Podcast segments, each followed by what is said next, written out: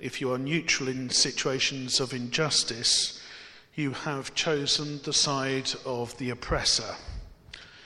If an elephant has its foot on the tail of a mouse and you say that you are neutral, the mouse will not appreciate your neutrality. Or silence in the face of injustice is complicity with the oppressor. Or maybe Abraham Lincoln Better to remain silent and be thought a fool than to speak out and remove all doubt. Um, going back to that management training course uh, that, uh, that I went on, and all the training courses I've ever been on in my life, your heart sinks at that start of the training course where the trainer says those dangerous words there is no such thing as a stupid question. Because there's always someone on the course that wants to prove that theory wrong. Um, no matter wherever I've been, that's always the case. How comfortable are you at speaking out? When there's something that you see that you think's wrong, are you one of those who just loves wading in and telling everyone and putting them straight? Or are you one of those who really wants to take a step back and not get involved at all because you're worried about the implications? Are you one of those who is fearless or maybe thoughtless? You don't care about the hurt that might be caused in the process. The mark of a prophet is not somebody who can see into the future. The mark of a prophet is the person who is prepared to speak out, to speak truth into a situation where there is dishonesty.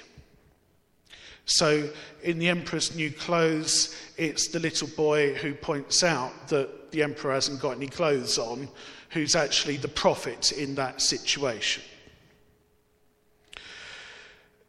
To be a prophet often means that you recognize that you're going to have to be unpopular that the truth you will be expressing will be distressing or upsetting. And often prophets don't want to do it. You only have to go throughout the Old Testament and see that every single one of the prophets pretty much says, It's beyond me. I don't want to do it. I'm too young. I'm too sick. I'm, and, you know, my knee hurts almost, will be the, the excuse they'd come up with if they thought they could get away with it because the role of the prophet always brings with it significant cost. Because people don't necessarily always want to hear the truth. Now, with our gospel reading for today, it obviously follows on from our reading from last week. That part where Jesus arrives back in Nazareth, goes into the synagogue, opens up the scroll, reads from Isaiah 61. He sent me to give the good news to the poor, tell prisoners they are prisoners no more, tell blind people that they can see and set the downtrodden free, and go tell everyone the news that the kingdom of God has come. We then have this reading for today where the scroll has been rolled back up again. And he turns and he says to them, Today the scripture is fulfilled. So far, so good. And everyone thinks, wow, what amazing teacher he is, and isn't it lovely to have him back with us? And we've heard all of these stories about all the fantastic things that, that Jesus has been doing. And, you know, it's a, a homecoming welcome for him. Job done. He can stop there. The problem is that Jesus is a prophet and therefore has a dilemma. He is somebody who will speak truth where there is dishonesty. And the dilemma that he has is that his homecoming people have not understood his message at all. Jesus is not parochial. The message he has is not just for the people of Nazareth, it's not just for the poor, the blind, and the oppressed of his home village. It's also for everyone else beyond. His message is for those whom he has met on his travels and even further and further and further. But to tell them this risks censure. They don't want to hear that. They just want him back with them. They don't want to share him out anymore. They are doing what a lot of religious people do. They like placing significant restrictions around their religion. Well, God doesn't like that person. God's got a problem with that person. God only likes people like me. God only wants a nice little club of people exactly like me. So you have John Calvin, miserable man that he was, coming up with his idea of an elect, you know, that there's only a certain amount of people that are going to be saved. We have ideas of chosen people and, you know, th- those who are supreme, those robed in white, etc., etc.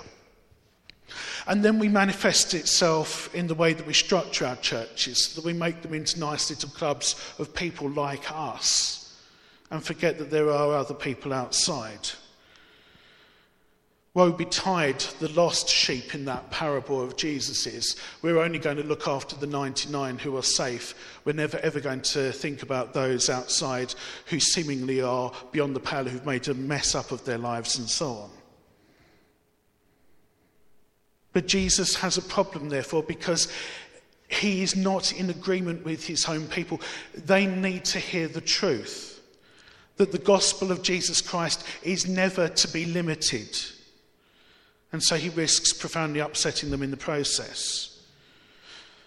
I'm reminded of the story of the great Methodist minister Colin Morris, who, at the start of his ministry, was sent out to uh, what was then southern Rhodesia, now Zimbabwe.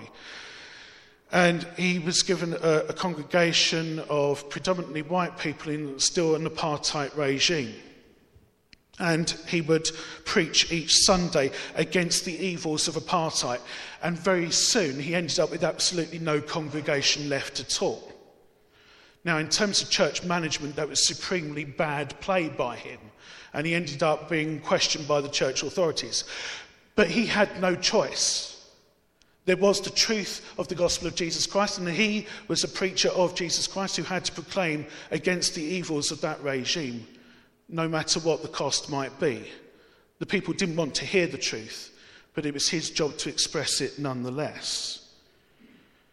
We could talk about many of the stories of John Wesley. Wherever he went, it was the respectable church people who didn't want to hear his message. Hence, he had to go and be increasingly vile, so he said, and go out to those beyond the, the realms of the church. There is that fear of speaking out, of speaking truth where other people don't want to hear it. That fear of letting your mouth run away with you. Am I going to be saying too much? Are they going to think I'm a complete wally? Are they going to laugh at me? Have I got my facts right? Am I speaking this from the right motivation? And for Jesus, the dilemma is even worse because he's speaking to those who have known him, those who've seen him since he was a little boy. Oh, look at him, you know, look at him thinking he's all grown up now.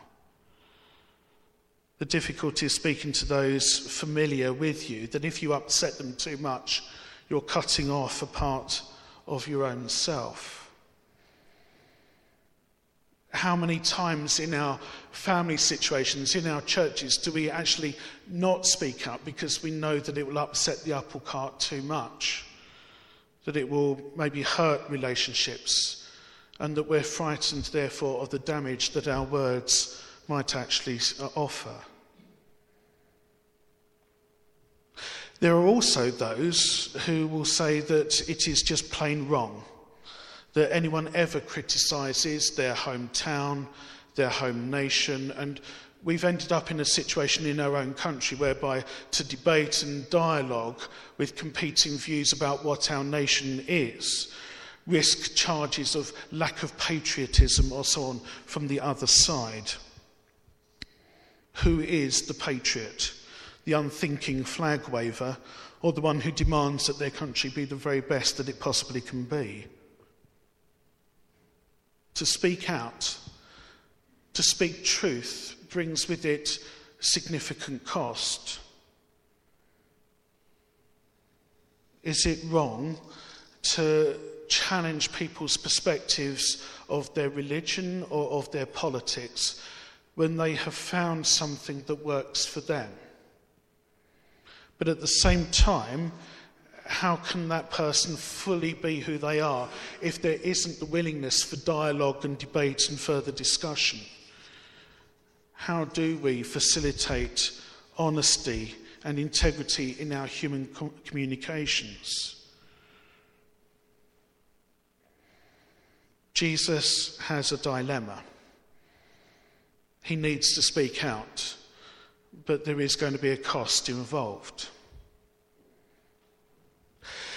The other problem that Jesus has got is that there is always the danger for the prophet that others will then misinterpret or misuse the words that they have spoken. How many sermons I have heard over the years where people have tried to justify from Jesus taking up uh, the cord of whip uh, in the temple and overthrowing the money lenders as a, a justification for violence, using that one passage as opposed to all of the other passages where Jesus talks about peace. How easy it is to manipulate the prophet's words so that we don't understand fully what they are offering. The damage done by John's, the Gospel of John's labeling of the Jews as effectively Christ killers. And indeed, this passage that we've had today from the Gospels, where Jesus' own people try and reject him, has been used to justify anti Semitism, and we remembered that only too significantly last Sunday in our Holocaust memorial. Jesus speaking out has risked all kinds of things. And so his own hometown are willing to try and kill him. Interestingly, um, their attempt at trying to throw him off a cliff is slightly interesting because in Nazareth there aren't any cliffs. It's, um, it's nice rolling countryside. So maybe they were going to shove him down the hill a little bit and he'd have rolled over and bruised himself a bit. But never mind. Um, it, it's, it's a conundrum for us to wrestle with nonetheless. Jesus needs to speak out. Jesus is so riddled with the truth, he has to proclaim it. And there are going to be personal costs for him. It's his hometown, and he can never go back there again. The motivation to speak out for each of us, it can't just be because we like to speak out. It can't just be because we love the debate, we love wading in. For each of us, those situations in our lives and there probably are for each of us. That there's something going wrong, and we know we need to speak out about it, but we're worried and we're concerned about it, and we're worried about the, the costs involved. Here, I think, is where our other reading from, from Paul's first letter to the Corinthians comes in, and that opening part about the, the expression, the motivation for everything. If our motivation is through love, if our motivation to speak out and offer the truth is given with love, then I think at least that way we maybe are minimizing some of the pain. Or even if we're not minimizing the pain, at least we are ensuring that there is some justice in the process. What are the causes that you know need to be spoken out about? What are those painful parts of your own family, our church here, our local community that need speaking out about? Where are those things where there needs to be some truth amongst dishonesty? Speak out. It is part of our Christian faith. We are not to keep silent, we are to proclaim.